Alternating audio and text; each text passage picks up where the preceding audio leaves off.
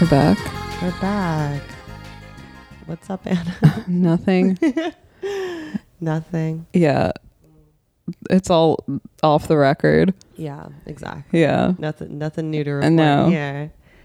Um, I'm still. I'm shooting my movie. That's all, Yes. that's all I'm up to. Yeah.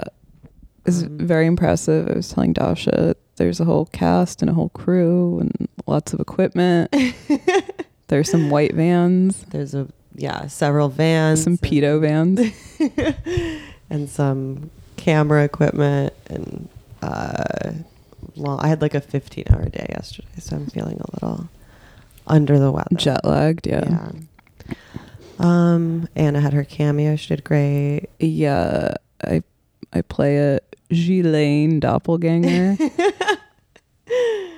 Um, Acting is hard, man. I don't even have any lines. I just like stand in the cold for two seconds and I'm just like, oh, this is like what method acting is.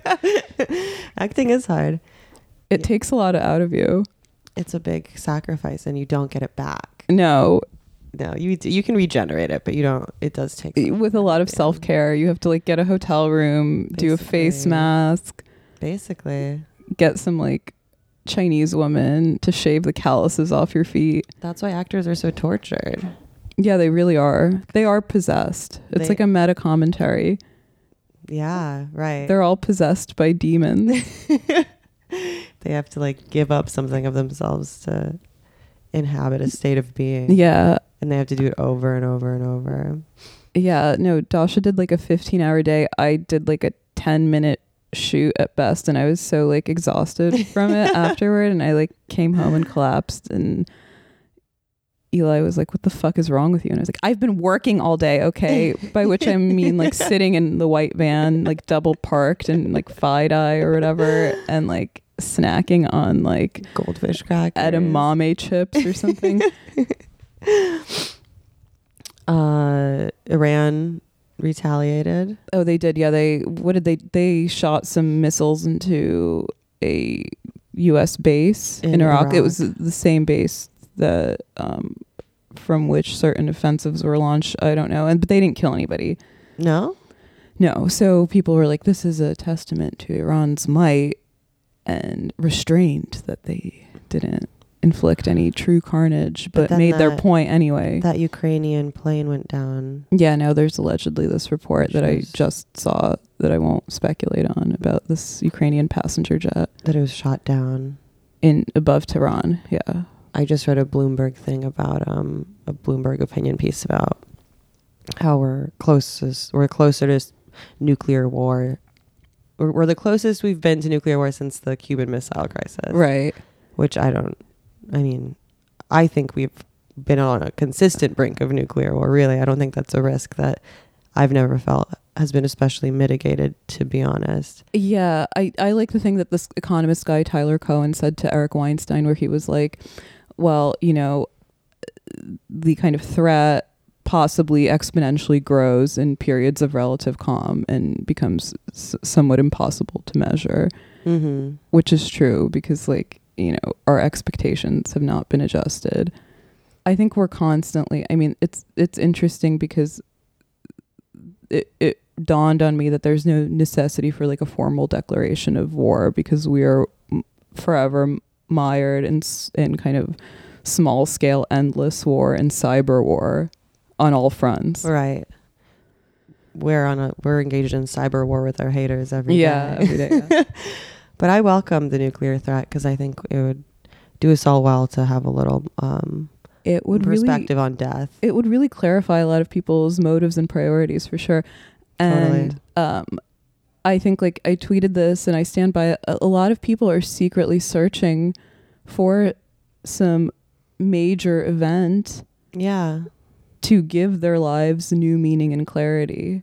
And that's a r- rather bleak proposal because it means that like a lot of carnage can happen on a mass scale mm-hmm. but people are dying for some kind of external input yeah. that they hope will for spring history them into to sort of provide a narrative yeah and to sort things that people can hang on to. That's like why I think people are so um why the draft conversation has been so front and center is because like people love to imagine that they'll be like called to duty because no one has anything, no one has any duties to be called to. Yeah, that, that, that they'll be like miraculously sprung from their daily routine of like checking their phone Yeah. every 10 minutes and like ordering food on Seamless and fighting with haters on Twitter to like Mhm. uh valiantly serve to be soldiers. Yeah. yeah. some like morally the ambiguous fantasy, the cause. fantasy of the of the draft as like expressing some kind of longing for for meaning yeah. or structure even what else happened Um a lot though it's all again fairly mundane and anticlimactic. Justin Bieber announced that he has Lyme disease mm. and then avril lavigne endorsed. came out in, so- in solidarity Yeah. uh we talked about lyme recently Yeah. uh i'm sure he does it seems to be a disease that afflicts um celebs he's he's like confusing his early onset dementia that's like was brought on by taking too many hard drugs at too early of an age right for the autoimmune effects of advanced Lyme disease. He's just trying to become a Hadid.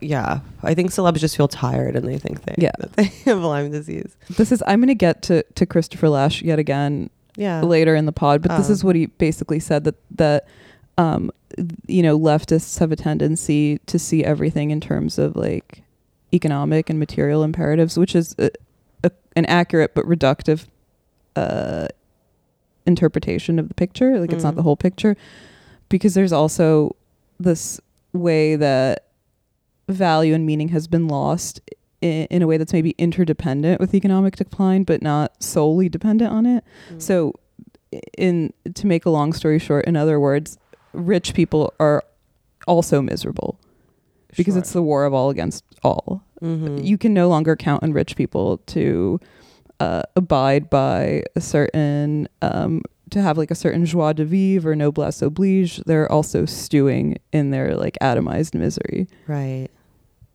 So you know, the most of us are like preparing for a draft, and then rich people are all getting diagnosed with Lyme disease.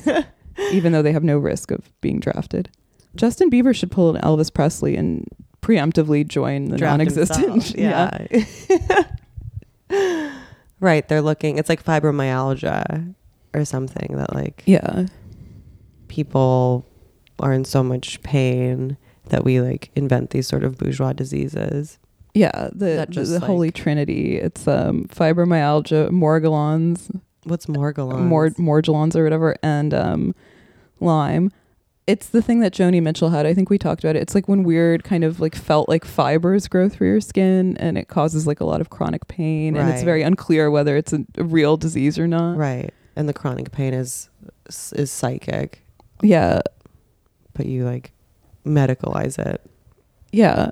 because there's no reason for you to be in pain if you're like affluent and comfortable and Yeah. yet, and yet you still suffer so it must be fibromyalgia Yeah, it's because they uh it tore down the forest and built a parking lot or whatever Joni Mitchell said.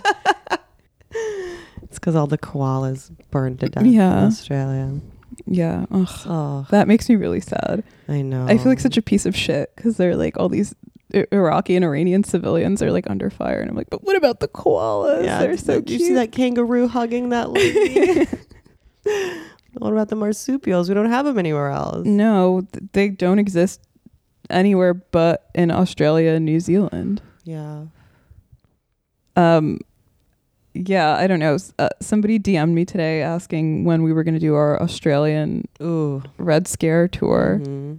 okay do we have to I mean, what's the flight time? 23 hours. it's a far flight To I could, i see- could stop by thailand yeah, you can stop, you can make a pit stop in Thailand. I was like, I don't know if I want to go to Australia and see like a bunch of uh kind of alternate universe American townies Yeah. and singed koalas and kangaroos. Yeah, I don't want to meet the Australian Anna and Dasha. Yeah.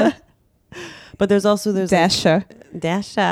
There's also there's Sydney, Melbourne, and Brisbane, right? And like they're all very Yeah. far apart. It's like not an easy place to hit the road in. Yeah. yeah, it seems like the, there's like a lot of distance. I feel like the Australian Anna and Dasha are like uh formerly Bizarra. mustachioed Azerbaijani girl who got laser and like some Ukrainian that got sex trafficked and ended up working in like the service industry. Bizarro Anna and Dasha. They're like slightly more tanned yeah, and wearing senso shoes. they're also alcoholics. Yeah. that that that part stays the same. Yeah. Hanging out on Bondi Beach. Is that how you don't say I- Bondi? I don't know. It's I like don't Houston, know. Houston. Um, it's not it's not off the table for me, but it's not on my high on my priority list. Our our first priority is to the UK, obviously. The UK, yeah, that'll be fun. We're trying to meet some Mancunian lads, some blokes. Oh, I'm less enthused, but Yeah. o- open to it. Yeah, there's there's many blokes in the sea. It's true. It's true. um, that'd be a fun uh, tour diary. We can get Leia to come with us. Yeah. like the Simple Life. I've been watching the Simple Life. Yeah. How's that Um, going? It's good. I like to do ketamine while I watch it. Um, but then I've uh, discovered watching it sober that it feels like ketamine because it's like this sort of first wave of reality television Yeah. where they haven't quite figured out what it is yet or how to structure it. Mm-hmm. So they're sort of mm, trying to use like almost a sitcom structure. And there's like a narrator, but the editing is really bizarre, and all these there's all these like twank sound effects.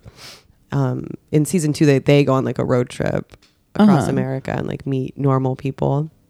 Um, but there's no real like n- it's like them trying to construct a narrative out of these like very chaotic like um, non uh, linear images basically. Yeah, that's sort of like what the Kardashians picked up on, where they like inserted um, heavy handed, over determined plot arcs into this like kind of reservoir of whatever, like assorted random images of like Kim picking at a salad. Yeah, Um, it's the editing This is crazy. really the I've never watched The Simple Life. Does it have like those kind of like classic reality TV insets of them against a background talking about their No, experiences? no, oh, okay. no. So it's like it's it's much more bizarre than that.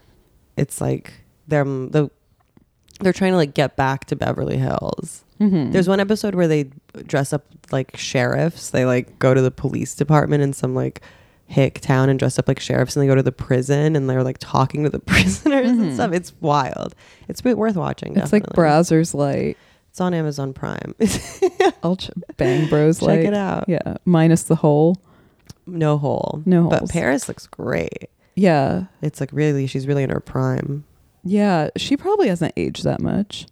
She looks, you know, she doesn't have the glow. No, she looks maybe a little weathered, but I really, I really have a lot of respect for Paris Hilton Me too. because she bowed out of the game at the right time. She understood that it's better to be warm rather than hot, Mm. and she i don't mean physically i mean Yeah. like kind of ideologically or whatever and she like hasn't manufactured any autoimmune disorders no, like rich people are want to do she really just sort of rescinded. Nikki Hilton has a loafer line. she does Mhm. she's like kelly bensimon what's what's the line are the loafers good They look fine.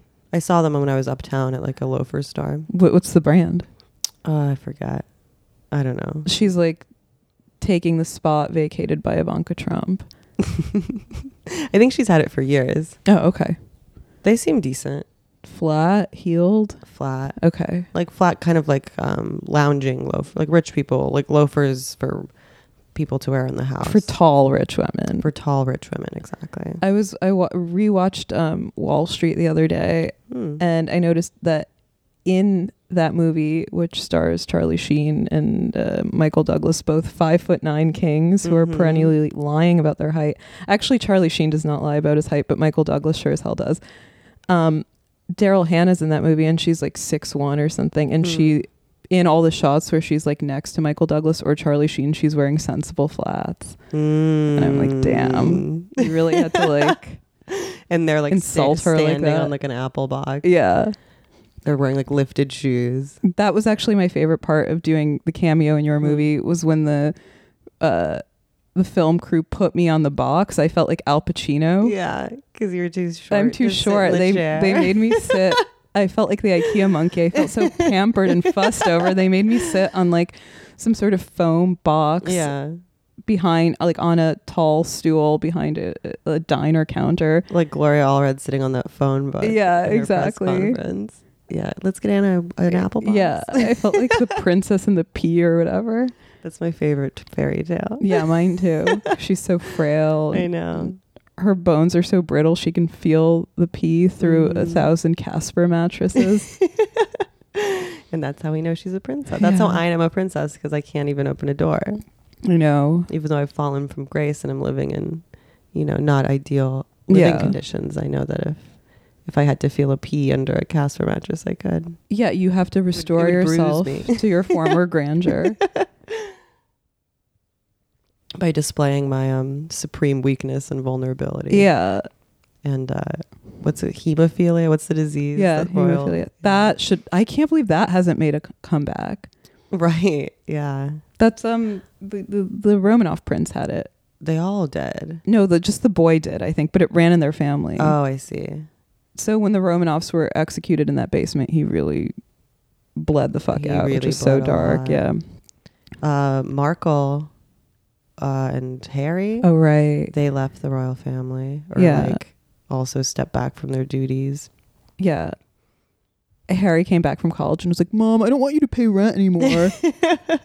Me and Megan are just Yeah. gonna start our own life. I just assume now that Princess Di has been dead for like two decades or whatever that um, Yeah, why didn't Queen Princess, Elizabeth is his mom. Why didn't Princess Di get to s- step out Step out where? on the royal family? Yeah, she sh- she w- she was dying. She was chomping at the bit. Well, she was pregnant with that. Um, Oh yeah, Dodie Alfayed. Yeah. Yeah. they should have. They should have had the option. Yeah. Why does Markle get to? You know, they're just going to start like a reality show. I know. I well, I read somewhere that she had a reality contract pending. Yeah. So that's what it is. It's like Yeah. life after Buckingham Palace. Yeah. Or whatever.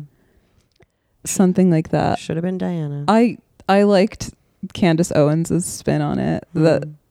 that this Candace came out of the woodwork Yeah. like Azalea Banks style, Uh huh. lashing out at Meghan Markle. What'd and- she say? and was like, This bitch always wanted to be an actress. Don't pretend that this was not in her repertoire the whole time. She just wanted to be catapulted to fame and then wanted to use that fame to like leverage her compounding fame in Tinseltown or Right. whatever. And I was like, Yes, It's. I respect it. I do too. C- Who wants to be a member of a dying and decaying family that literally nobody in the international community respects? Yeah. Who's like a laughing stock? Yeah, why would you want to be part of the Royals? It's like he gets to keep his like money and assets. Yeah. It's not like he's like um Destitute. yeah, it's not like he's going to be like dispossessed, Right. But they get to fuck off and move to LA. He can be like he can feel like a proper David Beckham British chav, like wearing a Mhm. tracksuit and juicing in LA. he can get dinner with the Beckhams at Sir. Good for them. Whatever. Give Prince Andrew a reality show too while we're at it. Yeah, he, Uh, See he's what the real up to. uh, um, Grimes is pregnant. Grimes is pregnant.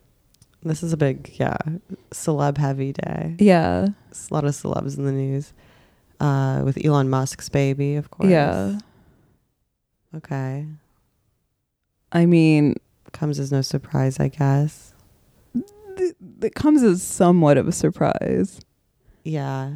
because a she seems like a total career woman and b she seems like a total anorexic Yeah. You think the BMI is too low? yeah to conceive Sure, sure. Well, he probably s- scienced it. he scienced it yeah he like ivf'd her Yeah, she said she's pregnant, but really there's like a, a clone of her and Musk like growing in a test tube somewhere. yeah that's what she means by pregnant. yeah like a brain floating in a vat exactly.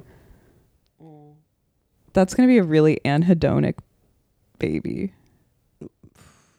that's gonna have a lot of emotional problems Definitely. um i the pictures that she released with the n- hard pregnancy nipples the nips don't lie. Yeah, that's true. That's how you know. Yeah, but and then she had like what looked like an open heart surgery scar. What's that about? Uh, I don't know. It was like a, a, a long chest scar. Like she she looked like um you know the scar it was like looked like something like a, a 56 year old union worker would have from like baltimore i was like grimes you're like an it girl pop diva um, how m- far along is she? Uh, I, I don't know. It's hard to tell. I mean, I'm assuming it's like after the first trimester because it's bad etiquette Exactly. bad You're not- omen you're to not supposed to. announced before that.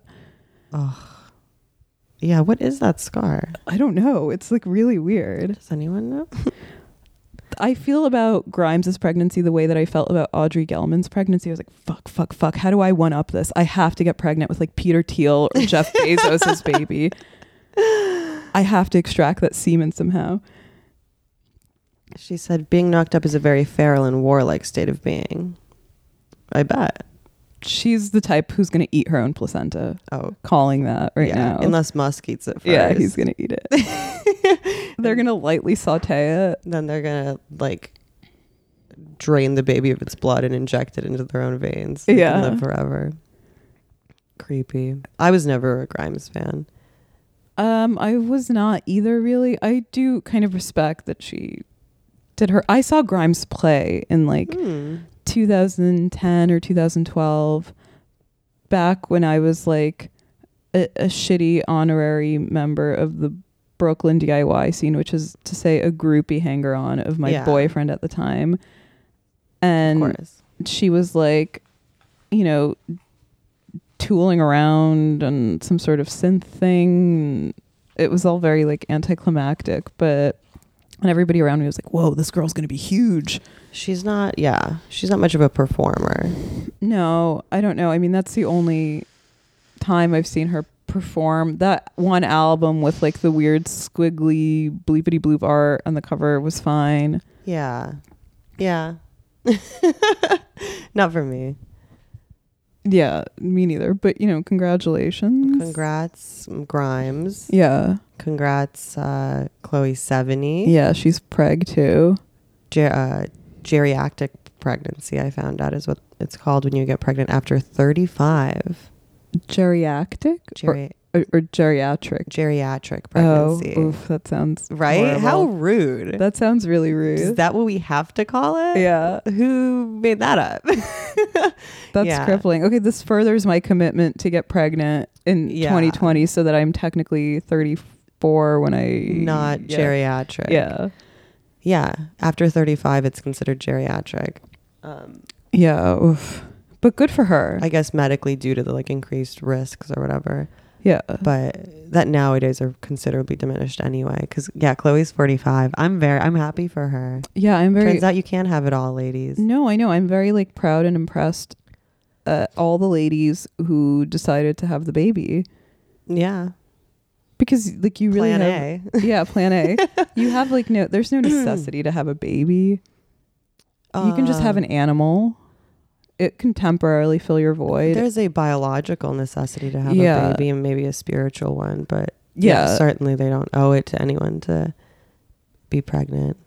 but that's like cool. Mazel Chloe, to Chloe. How old is Grimes? She's like thirty or something. 31. Thirty-one. Um, yeah, and uh, Chloe's pregnant with the Karma Gallerists, dir- the director of Karma Galleries, baby, Yeah, whatever his name is. Th- I don't know. It sounded like Serbian or Like down- Albanian yeah. or something. I just glossed That'll over be a it. real downtown baby. Yeah, it's gonna be like the dime square baby. Um, Chloe seventy unfollowed me on Instagram Okay, a while ago, a while ago. and I forgive her. for Yeah. it. I'd unfollow She's- me if, if I could. she's a pregnant woman now. We forgive all kind of. uh She's glowing. Yeah.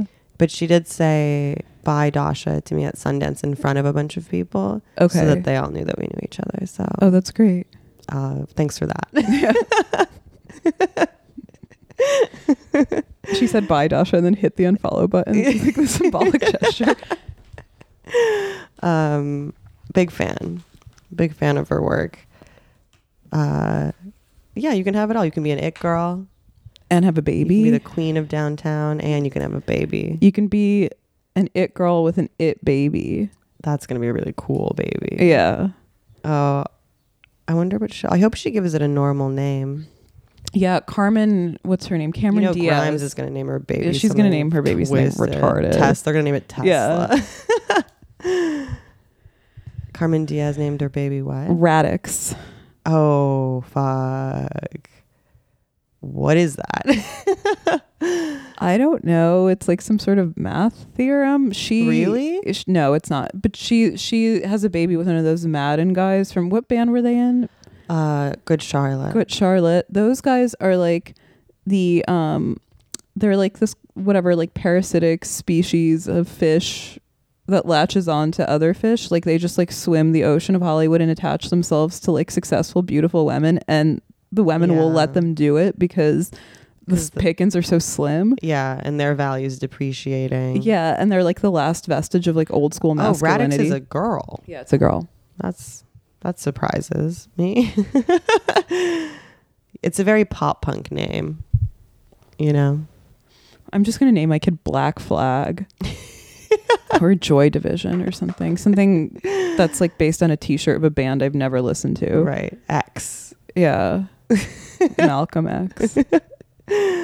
Um, do you have baby names, Anna? Um, no, You've never no, because I can't be one of those girls who's like. Uh, you know, I'm gonna name my kid Vivian or Stella or something like shiny and precocious. It's Yeah. just like too embarrassing for me. Stella's I've always thought was a nice It's a nice name. I think that's Harvey Keitel's daughter's name. I guess I'd give my kids family names. I want to give my kids the most kind of generic, unassuming names ever to show them that, that they are nothing but kind of a, a particle in the greater cosmos and they You shouldn't name your get it. kid Dust. Yeah.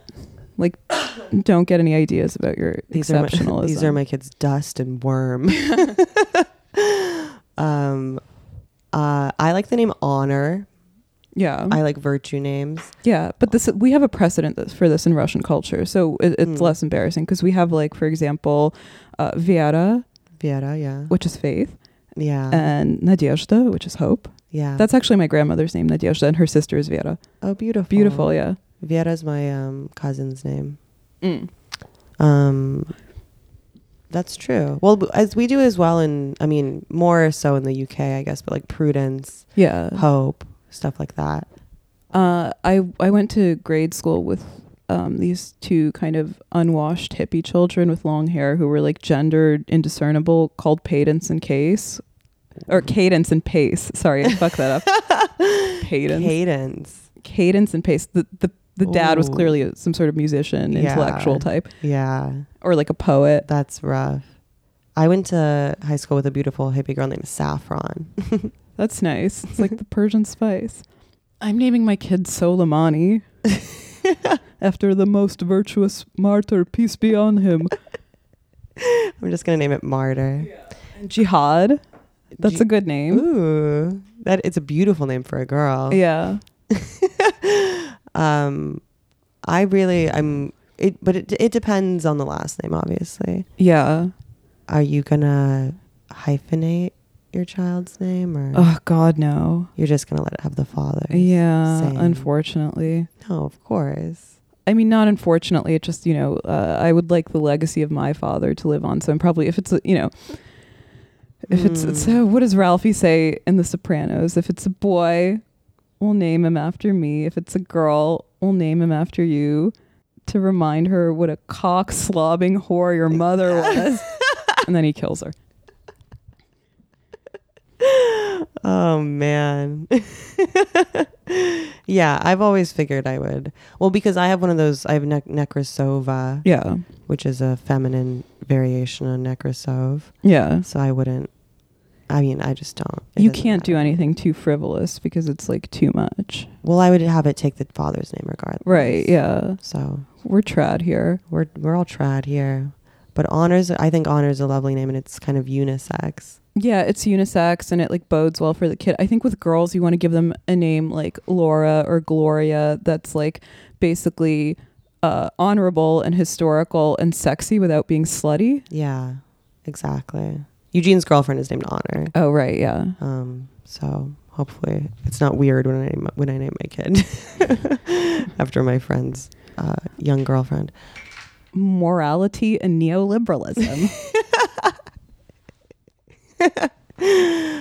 You name your kid neoliberal. yeah, why not?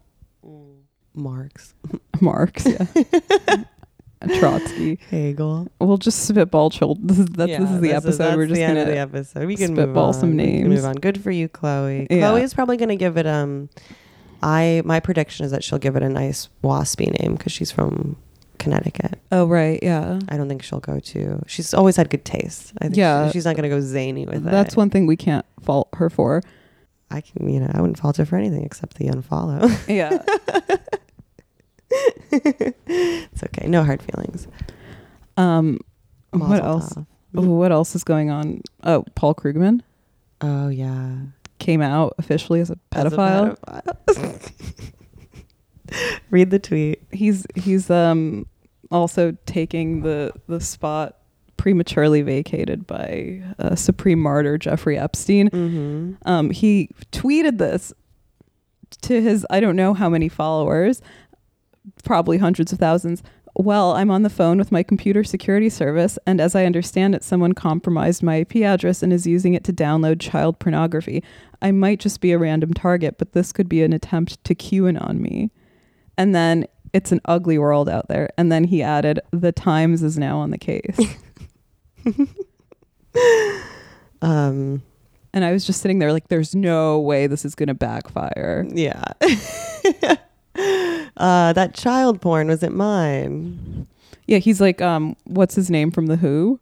I was I was just doing Um, Peter research. Townsend, Yeah. I was just doing research for this freakonomic style documentary about That the- elite pedophile cabals, and I, I stumbled upon this cachet of, of child porn. Yeah, I was doing research on um how much I like to watch child porn. yeah, Like, I, I I was so inspired by the Netflix Luca Magnotta documentary. Uh, God, he's like ancient. He's sixty six, Okay, so he should know better. so he doesn't know how to he doesn't know how to use a computer, obviously. Yeah, the Times is on the case. which is fine but why would you i mean i think probably the best case scenario is that he anticipated that some people might try to like QAnon him. Yeah. whatever that means. and so he had to like preemptively strike right. like the united states Yeah. did in iran Yeah.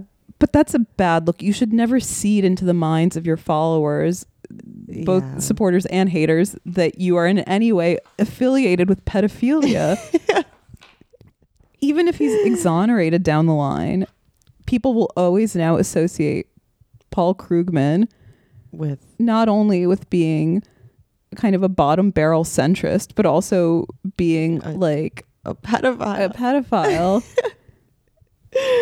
downloading child a pornography. Jared Fogle truther. I've been hacked. yeah. By the way, if anyone looks at my web history, I'd like to set the record straight and say that I've been hacked. oh, I was looking at that as a joke.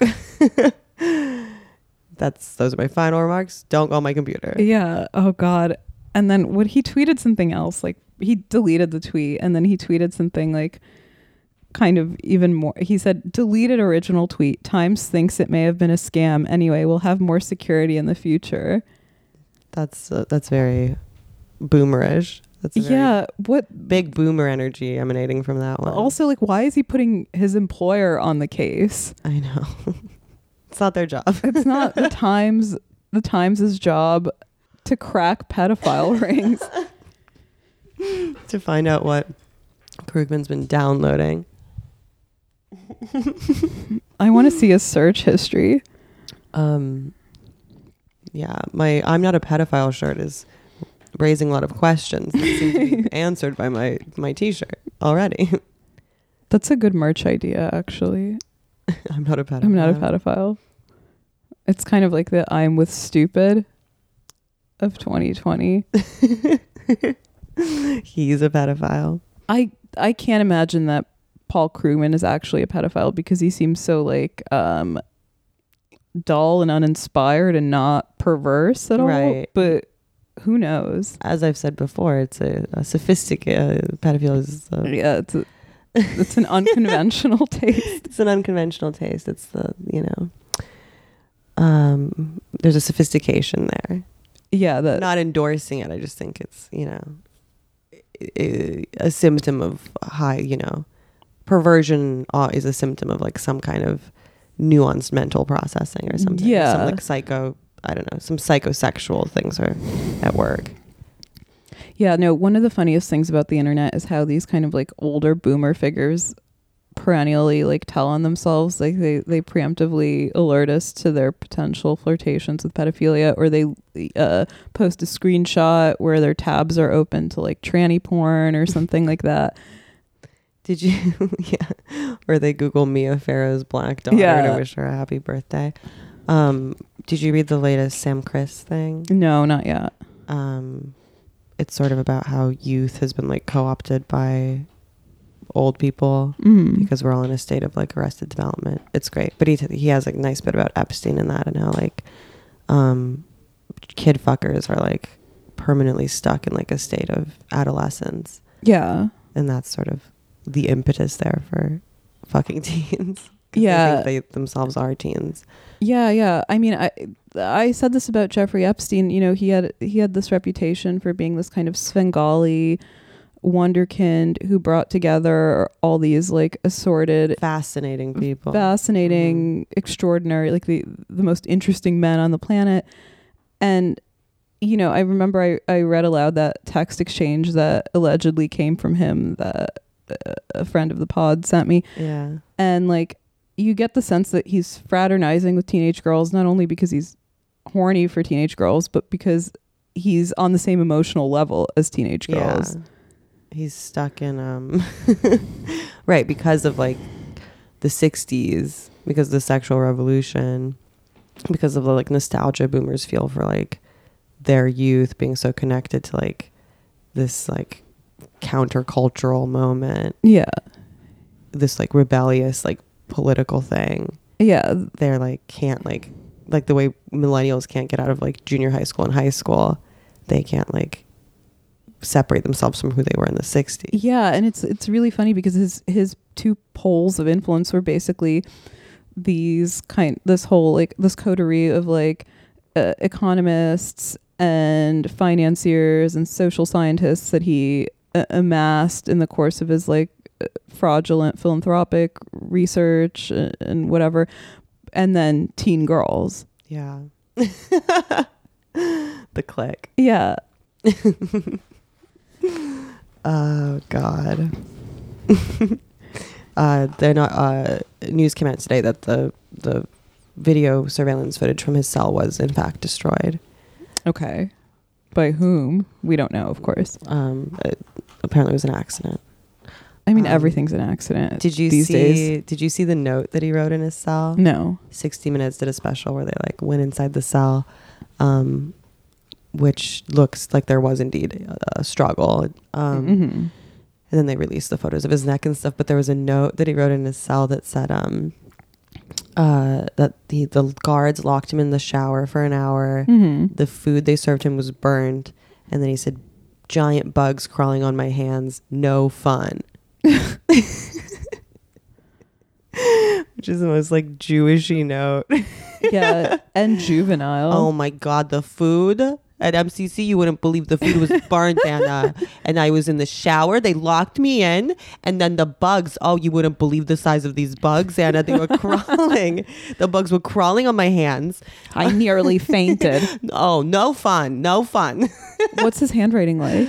mm, bad, normal, not like I don't know, overtly evil or anything. Okay, just like kind of milk toast. Yeah. Am I saying that Like a correctly? normal man's scrawl. there was a lot of fabric in that cell. Too much Yeah. fabric for one man. Seriously, why so many sheets? Yeah, it, And you it couldn't looked like a Eckhouse Lotta show or something. the orange. There's sheets. just like scraps of fabric. I I, didn't know the sheets were orange too. I didn't either. What's the like psychology behind orange being a prison prison color? I You don't think know. there's That's something I thought there? it. W- I I always just assumed it would be good for detection. Like if prisoners escape, you can shoot them down easier because they they make ob- very obvious targets running through the gray and drab wilderness that typically surrounds detention centers. right or deserts or whatever. Yeah. they'll stand out. Yeah, and reds to like empowering or Yeah. something. I don't know. That's a good question. We should look into Because like this. in Europe, you know, all the cigarettes are like debranded and they're that color. Mhm. They're like a brown green color. hmm The cigarette packs, and someone told me once that that was like determined via like psychological research that that color was the most like repulsive to most people. I see. Okay. So it's meant to like deter you from wanting to smoke is the idea. So I wonder what like why orange Yeah. is the is the color for prisoners. I don't know. We'll we'll look into this Yeah, and if report anyone knows, back let on the us next know. one. If anybody wants to jump into the DMs and mansplain, just kidding. Please Mhm. don't. We'll ignore it anyway. Yeah. Uh, I like when I still maintain I like when men mansplain things to me. I don't I don't interpret it as a renouncement of my agency. I, they furnish me with the bare facts Yeah. and information, and then I am left to uh, draw my own conclusions and Yeah. make it into like an artistic project. Exactly. To use your feminine wiles Yeah. to interpret the infor the My feminine Information that- intuition. Yeah, men so diligently and technically amass. amass and then accumulate. impart to us. It's Yeah. great. What's the problem? No problems. Gender relations are just fine. Yeah. I love being explained to. Me too. A great advantage. Um, uh, what else? Uh, the, Elizabeth Wurtzel is Oh yeah. dead. Right. R.I.P. R.I.P. You ever read Prozac Nation? I did. It was one of the first books that I remember sentiently reading as a teen. Yeah. Um I think I think I would have been clinically depressed regardless, Mm-hmm. but I do remember vividly reading that book and then internalizing its voice Mhm. and that definitely contributing to like a very a very early onset depression when I was probably like 11. Yeah, But I think in retrospect, I feel like I just like read a book yeah, and then like internalized yeah. Like retrofitted yeah and the like insights to Yeah, suit your like, personal I'm narrative. just- yeah. I guess Um, I just came off the assembly line broken, mom. Weren't and my parent, my immigrant parents, like, what is going Like, on? And I'm что like, ты что больная? yeah, and I'm like, I'm bad and sick, mom. I'm 11 and I'm gonna start cutting now because this seemed like a viable brand. Что это такое cutting? But she really, you know, spearheaded the confessional. Lit genre like no other. She was like the original one to do that. I think Prozac Nation, Holes Lip Through This, and Jane Magazine were like the holy trinity of every depressed loner girl biding their time in the suburbs before they could Mhm. move to New York and take a crack at being an ink girl. Yeah. Take a crack at smoking crack. yeah. Um, totally. I mean, I'm a little young for Jane Mag. yeah, you are, yeah. Daria. Daria, that was whole kind, of, like formative for me. depressed anhedonic Delia's catalog aesthetic that Yeah. proliferated in the late 90s, early aughts. Ghost World, obviously. Yeah, that was another big influence. Um, which is it now in making my movie. I'm like, wow, I I am realizing how much I was affected by Ghost World. Actually, yeah, no, like that's tone- true. tonally and everything. I'm like, this movie had a trem- tremendous impact on my life. Yeah. it's a great movie. No, it's I haven't seen it actually. I should probably. Oh, I ha- it's there's really two movies that I good. haven't seen that I'm ashamed to say I haven't seen. That's Ghost World and Eyes Wide Shut. What? Yeah, seriously. Anna. I know. You should watch Eyes Wide Shut. I as know. soon as I'm educating possible. myself. as soon as possible. But Ghost World too. Ghost World's great. It also like Steve Buscemi's in it. Right. Yeah. Um, I think it also kind of established a fondness, or like proliferated a fondness I had for like losers. yeah. Losers, loners, female objection. Yeah, totally. Two nubile young women putting their impaired intellects together to in the, toward the formidable task of problem solving, making sense of the world, whatever. exactly. Um. and then I there's a photo of me at the beach when I'm like 13 and I'm wearing a Sex Pistols t-shirt and I Mhm. have like purple hair, Mm-hmm. kind of poorly dyed, more like eggplant. Your parents let you dye your hair. I box dyed it. Okay. um, so it was, it's more of like an eggplant color than like a Uh-huh. real like manic panic kind of Right. purple. Um, and I have like long bangs, Like and bright I- and beach purple. kind of yeah. Yeah. and i have like really long bangs and i'm like really pale and really unhappy to be at the beach and i'm reading um bitch in praise of difficult women the like the, the next elizabeth wurtzel book I think, yeah, like I think Elizabeth Wurtzel is, y- as somebody on the sub pointed out, a, a good writer, but a very limited writer in that her books pertain to a very specific age and a very Yeah. specific time. yeah gen x Gen X, teenagers, women who are now in their late 20s, early 30s, really Yeah. identified with the Wurtzel thing. the conversation she started Yeah, I feel about Wurtzel the same way I feel- I feel about Salman Rushdie, a- a wonderful author to discover when you're like 12, 13, 14 who does not outlive that period. It's a person that you can like fi- fondly keep on the shelf and n- not really have much Yeah. afterthoughts about. Um but in hindsight, what Elizabeth Wurtzel did basically ended up what every wo- it basically ended up being what every woman is doing now, which is like yeah confe- confessional feminist lit with a tinge of like drug addled, uh, sexually traum traumatized abjection. we have heard a thank slash blame for for that Yeah. I mean, like literally everybody. I think her and Chris Krause, though, I, I like Chris Krause a little bit more because she she was had a little bit more critical distance. yeah she at least was trying to theorize on some level whereas wurtzel was navel gazing perhaps a bit more Yeah, I forgot who said this, but I was reading the Wikipedia entry for Elizabeth Wurtzel, and uh, there was a critic who said that you know, it, it, had Miss Wurtzel not been so sympathetic to her, toward herself, we may have been more sympathetic toward her, and that's kind of Mm. the impression that you come away with. I actually kind of s- skimmed, like sped read Prozac Nation yesterday Oh wow! because I was like, I don't remember. did you Um, I don't- have a copy or did I you- found a free PDF on the Oh, internet. Yeah. cool. I don't. I do, I have really no distinct memory of reading this book except for the chapter where she gives the accidental blowjob to the guy in London. Uh, that's different. The only part I remember is when she gets uh, fingered while listening to Bruce Springsteen. Yeah, that's another like That's there are earlier these on, like punctuating episodes of like sexual objection. Um I I feel like this genre has been kind of mostly bad Yeah. for women unless you are one of those few writers like Chris Krauss and I think Natasha Stagg is actually like this in that she writes in this confession kind of Mm. pseudo confessional genre but basically transcends it because she's making larger cultural commentaries and critiques Um, that are like impressive on their own. Cat, she's Cat Marnell Kat Marnell too, is yeah. my fave of that specific genre. Maybe And we should get Cat on the pod. I'd love to. Um, her memoir was a lot of fun, but Cat Marnell's great because she's like, like Wurtzel's like depressed at Harvard, but Cat Marnell's like fucking on crack. you Yeah. know? and they're both the children of shrinks, right? yeah, I think so.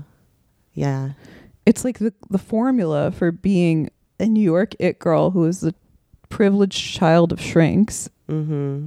There's like, Take up your pen, yeah, there's not a ton of them, but there's enough of them that it creates a decent sample size. definitely. Her, Marnell, Solkowitz. Uh, who else? I think that's about it. you know, But yeah, th- th- there's three a is trend. a sample size. There's a trend.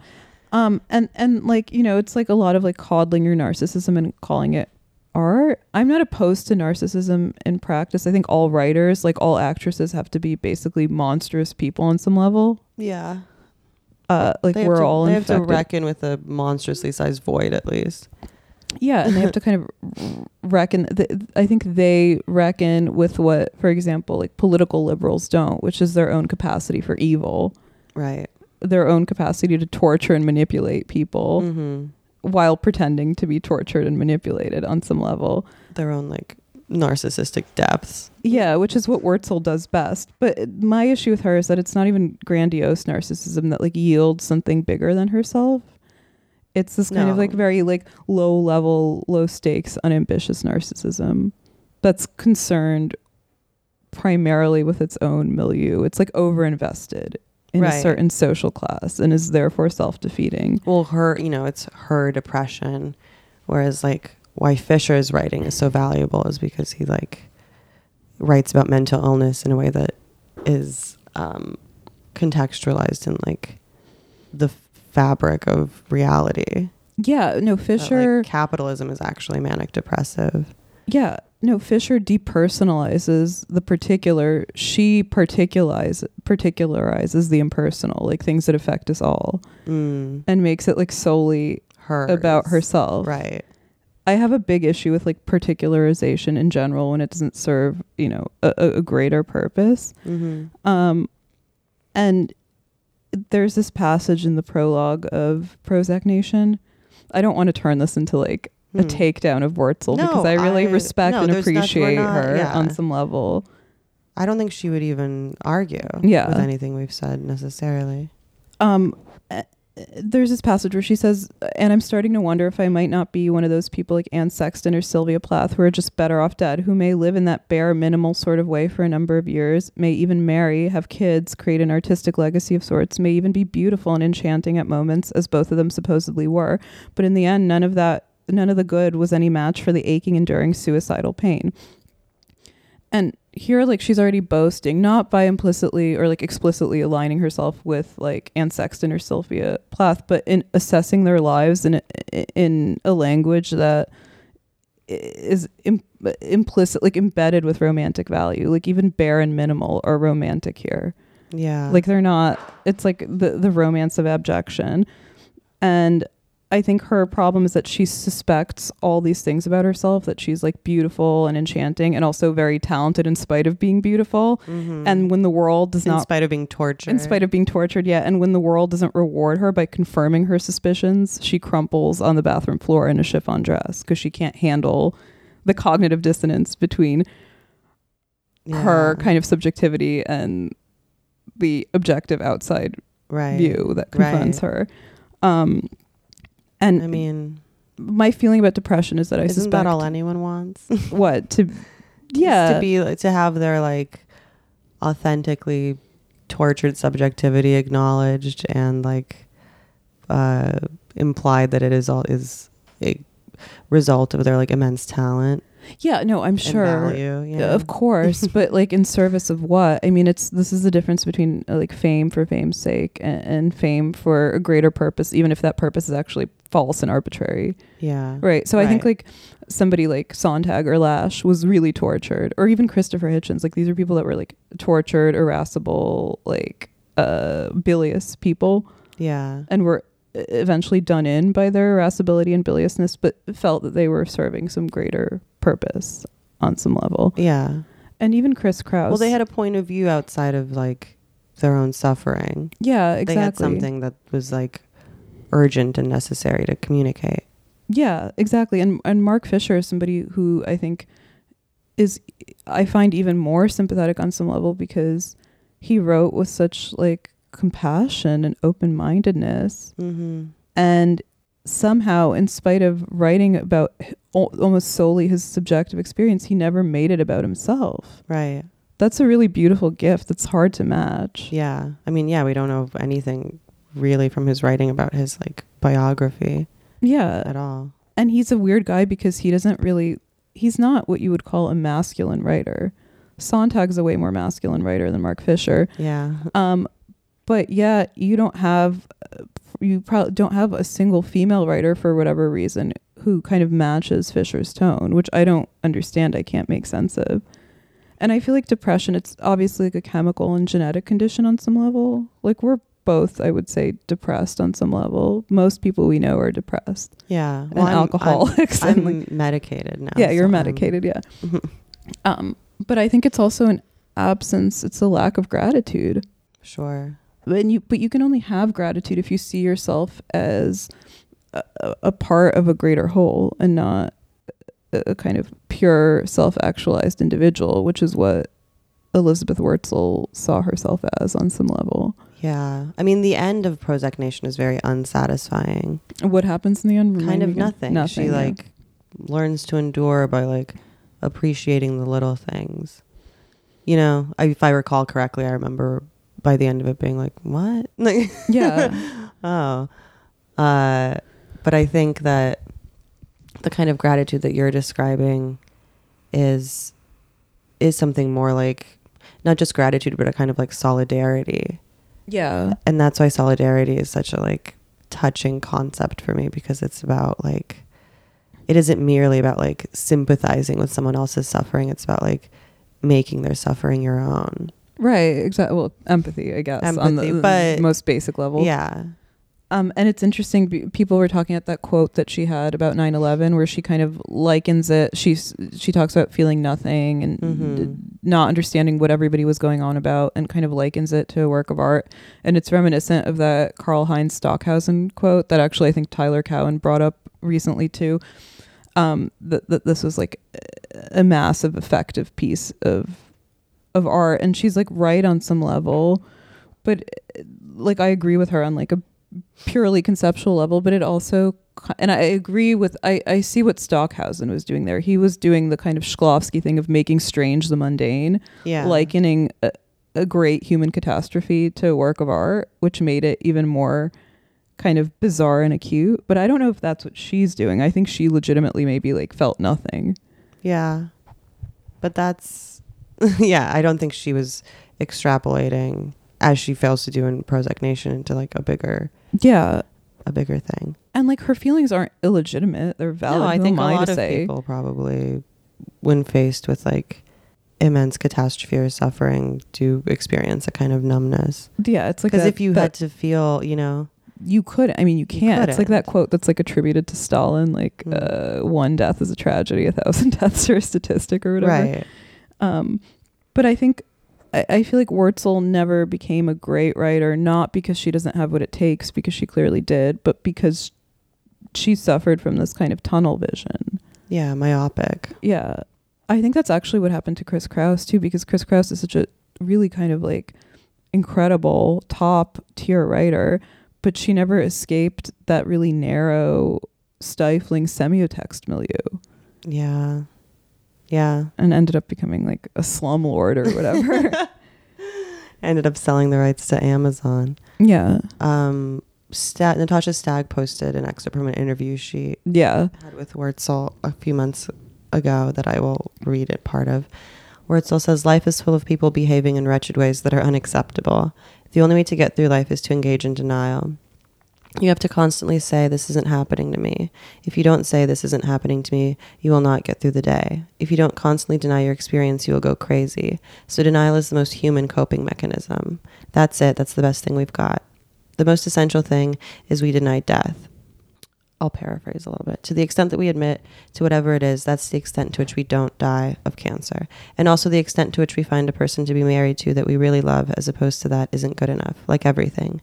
For every degree of denial that we avoid, that's the extent to which we have a good life. Which I think It's is, beautiful, and beautiful. true.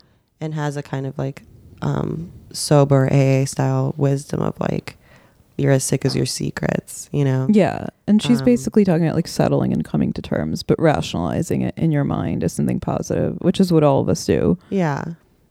Um and like that the only the only goodness we have to find in our lives will come out of like yeah, not engaging in denial or like ide- an idea of ourselves as like exceptional. right. But I think on this count, she's doing a little bit of denial. She's doing a racism and imperialism, a homophobia. Um, she's doing a little bit of denial because her whole strategy as, as a writer was like indulging in pampering her own negative exceptionalism. I'm the Right. girl with mascara streaking down my face, I'm- crumpled on the I'm floor. girl interrupted. Yeah. Um but that's I mean, she wrote Prozac Nation when she was 27. Yeah. So that's a very 27 Your old ideal Yeah. uh, outlook to have. Yeah. Yeah. yeah. to like blame other people for for your problems. And then she went on to write Bitch and then she wrote here and there in like assorted publications, Yeah. but she didn't really. I mean, look, credit where it's due. To write one book, to make one movie, Yeah. to release one record is already a tremendous That's feat. all any of us can really Yeah. aspire to. Most people can't do anything. but I was I, I was talking about this with somebody recently about Adam Driver and everybody, as usual, is debating not only whether he was hot or not, but whether he was a good actor or not. Mm-hmm.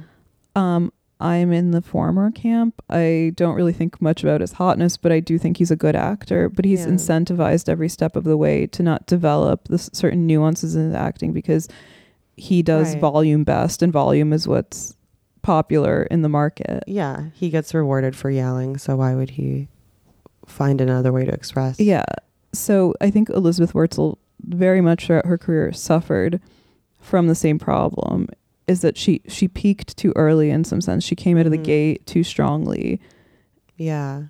There was no incentive for her to diversify or to develop nuance because people wanted. Then she wrote another memoir about, like, Yeah, people her wanted drug memoir. addiction later in life, which like I can't even. Oh God, writing a memoir that young and then having to like regenerate and contextualize a whole nother set of Like, experiences to reevaluate. write another Yeah. memoir is like what?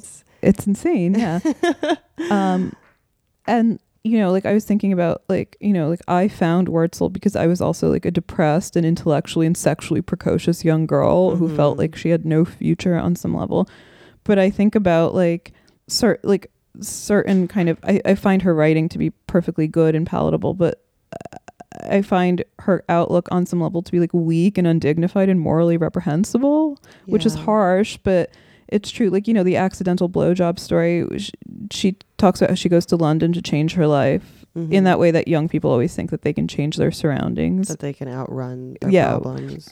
and um, the, the kind of detail that stuck out at me in that anecdote was not that she ended up uh, rebuffing the advances of a guy who offered to sponsor her effectively in exchange for sex, and then going to the apartment and sleeping in the kind of basement dungeon c- cot of another guy who was doing a favor to her friend, who was also his ex girlfriend. Uh-huh. She ends up blowing that guy. Right, Not the guy that wanted the blowjob, the guy who sort of took it because she was there right, and vulnerable.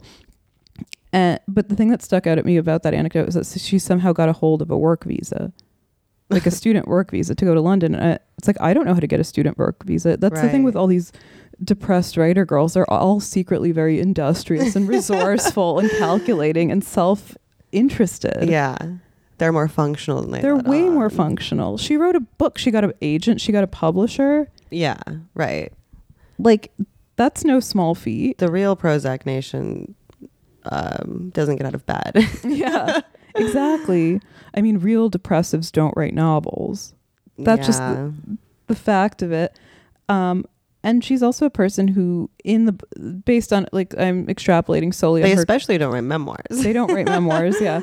Um, but she she does this classic female thing that I see women on the internet doing now. There's this whole kind of g- genre of um, negative conf- confessionalism that's popping up now of girls basically sharing their most uh, horrific, atrocious sexual encounters Mhm. on the internet.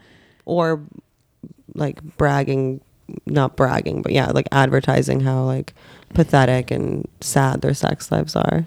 Yeah, we know a person like that. anecdotally who we Yeah. talked about recently on a previous episode um but she and now it's it's billed as like whatever like performance art or comedy right. that's or podcasting whatever but she does everything in her power to provoke people especially men into hating her Word song. yeah the char- i Mm. mean the character the sort of fictionalized Yeah. character um a- she you know she bl- sucks off this guy when he shows kind of a basic ounce of coerced humanity Yeah. and then like you know when people actually do show her decency and largesse like her college ex-boyfriend who shows up and threatens or and offers threatens to pick her up off the floor and, and show her around the uk she is repulsed and rebuffs him he like puts his arm around her in that chapter in this very Yeah. proprietary fashion and she very self in a self-aware fashion writes about how she put on this feminist sca- spectacle and was like i'm not your property i don't belong to you don't touch me Uh huh.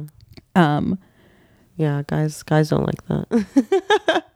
No, but like this is a woman who is basically goading everybody into hating her to because ostensibly she wants to be proven wrong that actually people are decent and she's worthy of love, but secretly she wants to be proven right so she can luxuriate in her like negative vision of herself. Yeah. I mean, in a more straightforward way, I think like she hates herself, Yeah. so she alienates the people around her Right. to make Eh, yeah. them hate her because she can't, can't conceive of how she would be truly lovable. But of course, she would love to be.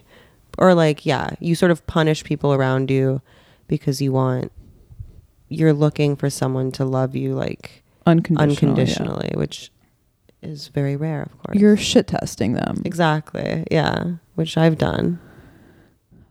But, you know, it's like Mary J. Blige said, you Uh, know, if you if you I'm paraphrasing and I'm going to butcher this, but if you can't love yourself, how are, how do you expect anybody else to love you? It's really true. It's so corny and trite, but it's, true. It is very true.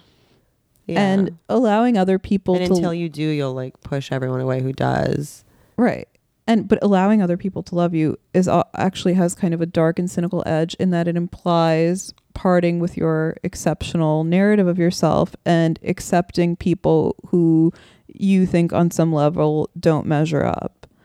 Because we all resent the people that love us because they must be either stupid or cynical to love us. That's Yeah. kind of the narcissist's dilemma. Right. Yeah. Go go off. yeah but that's i think that elizabeth wurtzel for that reason was very valuable to young girls because that's the kind of headspace we were at we were in when we were that age Yeah. I think in a way she's also perpetuated that headspace as a as a way of being in the world, yeah you know. but if nothing else like the rejection of elizabeth wurtzel's kind of ideological case would not exist could not exist if it weren't for her so in, in that sense she's doing us a valuable service because True. part of the path to maturity is rejecting that kind of juvenile narcissistic nihilistic outlook Right. I mean, I'm definitely guilty of having like girl interrupted syndrome And how do you mean for, you know, through my teens and early 20s at least. Yeah, of being like I'm so special and so tortured and yeah Fiona Apple Right. style like, yeah. You should probably stay away from me 'Cause- exactly but what you really mean is love me and adore me yeah. because Yeah, i'm yeah. exceptional Right. I'm really bad for you. Yeah. Just like telling a horny guy while you're about to go down on him. Yeah, Like, like, ooh, promise you won't fall in love with me because I'm really damaged. Okay, damaged goods. um, you wouldn't want to know about all the interesting damaged stuff about me, would you? Because that would really yeah, c- can you tell me? Uh, I'm going to see how this stacks up against my ex girlfriends, one of whom was Chinese. Um, what were you gonna say about Christopher Lash, Anna? oh, uh, this was in reference to this other article, Oh. the resistance Let's thing. get into Let's that get into then. that. Um, take a big swig of water. hmm The resistance. The resistance. There was an article in the Cut about um, what's the company called? Lingua franca. Lingua Franca that makes uh, the woman who started that, who makes sort of um, embroidered the embroidered sweaters we all uh, are familiar with. The $380 cashmere sweaters Yeah, that that's say like- like, booyah and or- I miss Barack. Times up. Time's up. Uh, I'm with her. Biggie bitch or whatever. Yeah. Miss Biggie, Miss Piggy. It should say Miss Piggy. That sweater I would buy. um, the article is by Marissa Meltzer in the cut. It's called The Ladies Who Launch. Mhm. Great title. Lingua Franca and the Rise of Resistance Chic. And it's basically a puff piece for this brand Lingua Franca, where they have to give the illusion of critical distance to divert some attention onto their friend who has a brand. Um, the trick with these kind of stories is that they have to be infuriating because the whole economy is powered by hate flick clicks. So you have to like train yourself to like not take the bait. and be like, Right. Fuck these rich liberal Right. pussy hat women. Yeah. Um. And she sort of draws the analogy of like the contemporary, the former like ladies who would lunch, Yes. sort of high society socialite women who used to, you know, um, lunch and go to like benefit auctions, um, and now do uh, just have to start like fake little businesses that Yeah. essentially circulate amongst themselves and their friends. Um, It- she so she talks about how it's not enough to start a brand. The brand also has to have now a socially conscious mission or purpose Right. or agenda as a way of mission like statement. deflecting the privilege that allows you to like start a frivolous brand to begin with. Right. And the woman that they're profiling is um, this woman called Rachel Hruska MacPherson. Mm-hmm. Mm. She was originally the founder of Guest of a Guest, the party photo site. oh Yeah, that I'm sure Chloe 70 and Grimes have been on multiple Yeah. occasions. the cobra snake. Yeah. And so she's clearly in with all the media elites, all the girls that populate the offices of like The Cut and Vanity Fair and Vogue Right. and whatever. Um, yeah, and she she talks about basically how she um, had you know, postpartum depression or anxiety or something, and her therapist told her that she had to use her hands. So she bought some vintage sweaters off of eBay and embroidered them because her grandmother had taught her how to embroider, which I thought was an interesting detail because women of her stature typically don't have grandmothers who teach them to embroider. Yeah, well, she says she comes from humble means towards the end, Right. She which she says, "I come from nowhere and I come from nothing." so about that, Mhm. about that. Yeah. This is my anecdote. So a crazy thing happened to me on the way to podcasting. okay, Um, last night I was butt chugging some lash articles from Harper's, the friend of the pod, Julia Malucci, handed to me in Oh, a dossier, lovely. which is very sweet of her. Um, and one of them is an abridged.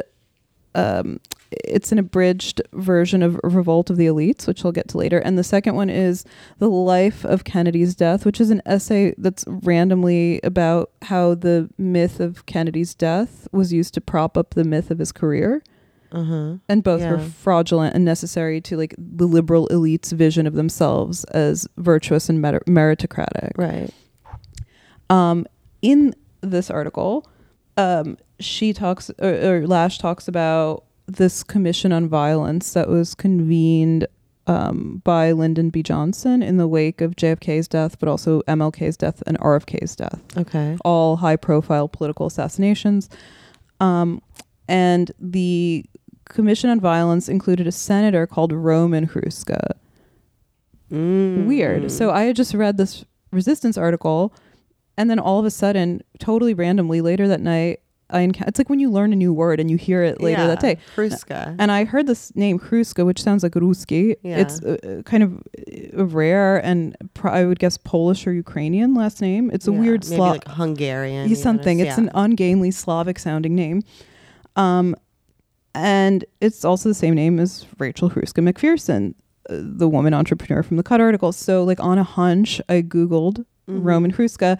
And according to Wikipedia, it turns out he was a Republican senator from Omaha, Nebraska, who was one of the most vocal conservatives in the Senate during the 60s and 70s.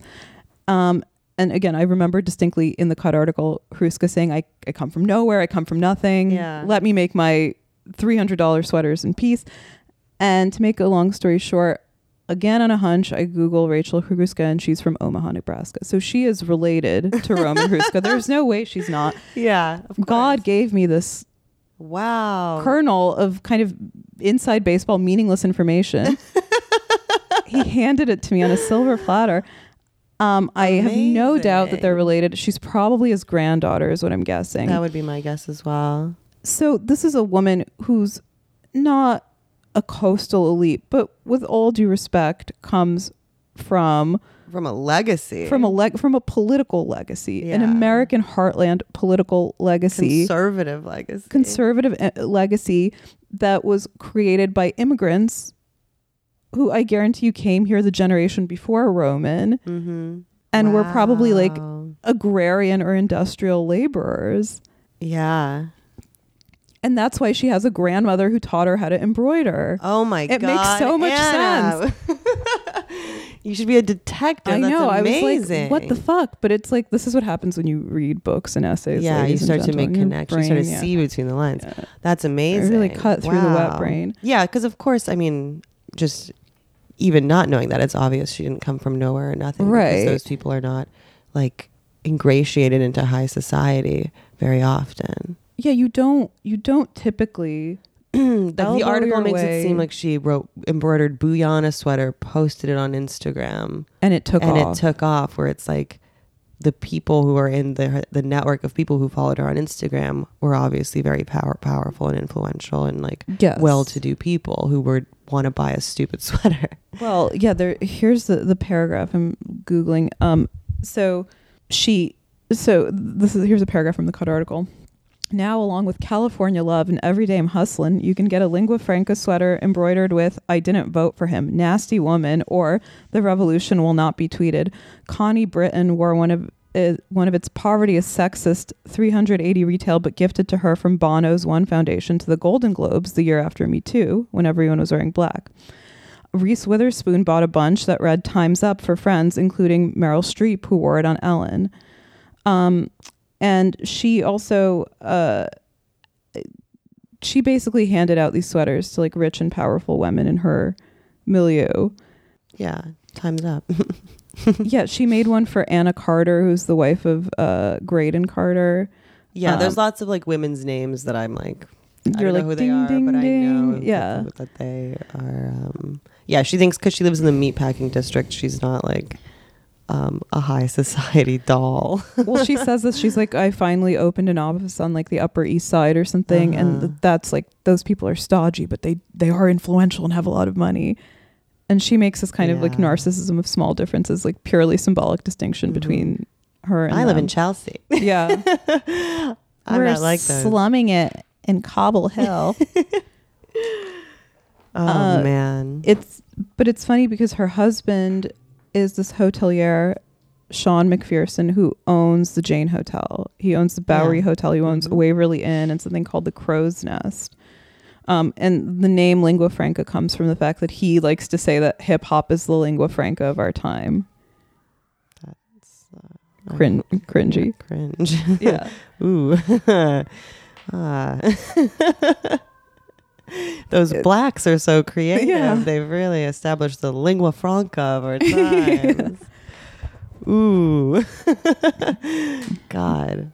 Uh, Yeah, but yeah, you ob- you're right. It's like we can't take the bait and share the article and be like, Be Look at this. outraged. Yeah. because really all we all we'll do is sell more sweaters. Because it's like FUBU. It's for them, by them. It Except we're really not is. talking about creative, poor black people. We're talking about rich, blood sucking white liberal elites. Yeah. There was a similar thing in California. There was like girls in their uh, late 20s, early 30s who would start like linen bed sheet Mhm. company or like cotton bralette company. And it was like, and then they would sell them at little like general stores or they would like also like repackage some Palo Santo and sell that. And I was always like, this is a totally like insular economy where you're all just like, circulating these goods No, it's like- amongst yourselves It's like, that one you know, episode of Beavis and, then they're Butthead. Like, I'm gonna start making rings now, and like, Yeah. oh, you could sell them in my store.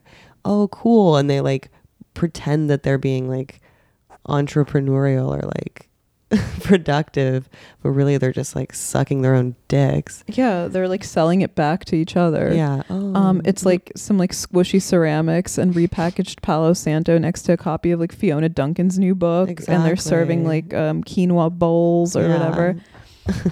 um, which is fine. I mean, like people n- need a way to survive spiritually speaking, because Right. economically they're. They don't need. They're They taking don't need care of- to start a kombucha company. I I want to know how s- aware they are of this.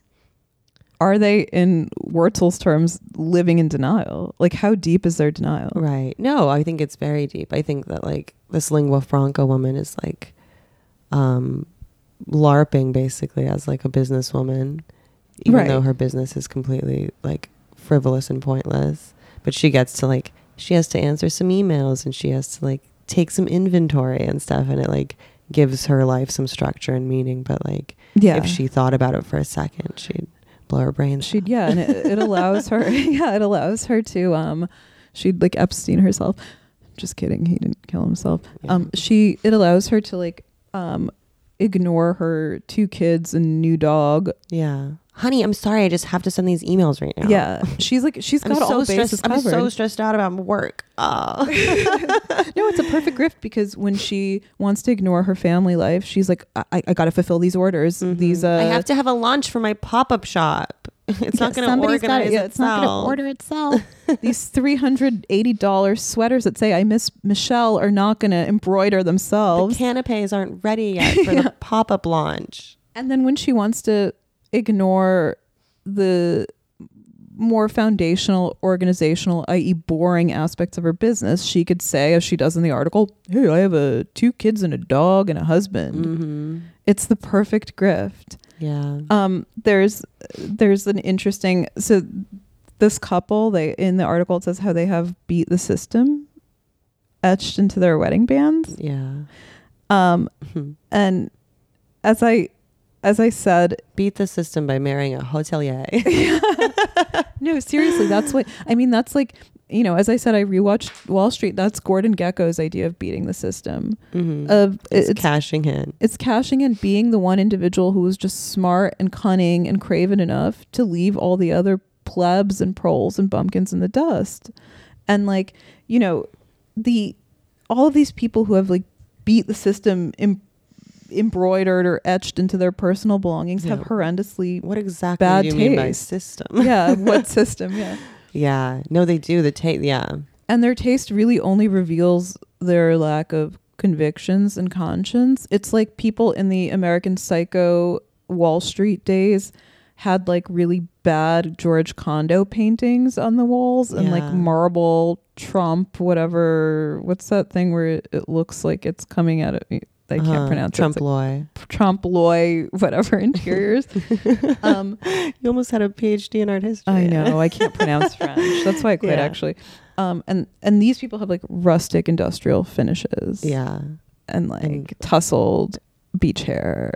Yeah. And all- Filament bulbs. Yeah. uh, And everything is like pride from the cold dead hands of like Indonesian and Peruvian artisans. It's true. You could make. I'd love to see an American Psycho like set in that, in that now. reality. Yeah, well no, I was thinking about this too. Like a movie like American Psycho or Wall Street can never be made today. Um, not even because movie making has declined in any meaningful way, but because you know people on Wall Street were just as much of tacky, insecure, hyper competitive losers as people in Silicon Valley are. Mm-hmm. But the whole thing looked so much more impressive from the outside. The buildings were very monumental. Yeah. The suits were expensive. the aesthetic was cohesive, whereas this one is like uh, cynical and hypocritical. Yeah, and it's like a, a bunch of guys with man boobs bobbing around on beanbag chairs in like an open floor plan setting with like succulents and craft beers. It just looks weak and unimpressive. Yeah, that's true. So I'm No, not yeah. making a case for the return of like Reagan capitalism. No, of course um, not. The Gilded Age. She talks about her um, collage Mm. that she ha- that she hasn't changed. oh my god, I haven't even had time to change my collage. It's like the collage that she displays behind her desk. yeah, yeah, yeah. Um, it has um, Joan Diddy and Selena at Elder Abuse. Um, a picture of the earth with There Is No Plan B written above it. Beyonce, Biggie Smalls, and a card that reads, Roses are red, violets are blue. I want to destroy white supremacy with you. so cool. Yeah. She's so awesome. Um, my my favorite part was um, the part where she talks about how she was radicalized and gained um, political consciousness um, after the 2017 travel ban because the at the time she had um, three FIT students from Iran who were sewing for her. Yeah. and they were sad. Yeah, they were sad. Yeah. I wonder how much she was paying them. It says later on that she pays her, She pays them decently well. Wow. Yeah. but it's not exactly um a very labor intensive operation. No, embro- we we could do embroidery, and we I couldn't we do it. can't. as, no, I, ju- I just mean it's it's a specialized. It's not like um, there's a fact. It's not like a factory operation. It's like they're skilled laborers who are like doing sewing things Right. by hand. You know. Um, but in terms of like the separation of labor, there's not much. Like only one person can really embroider something. yeah, Um, s- but good for her for paying them. I guess. I mean, sure. yeah, that's nice of her. um, she should let them all stay at the Bowery. yeah, she should get them all suites Yeah. at the Waverly Inn or whatever Jane Hotel or whatever property her husband owns.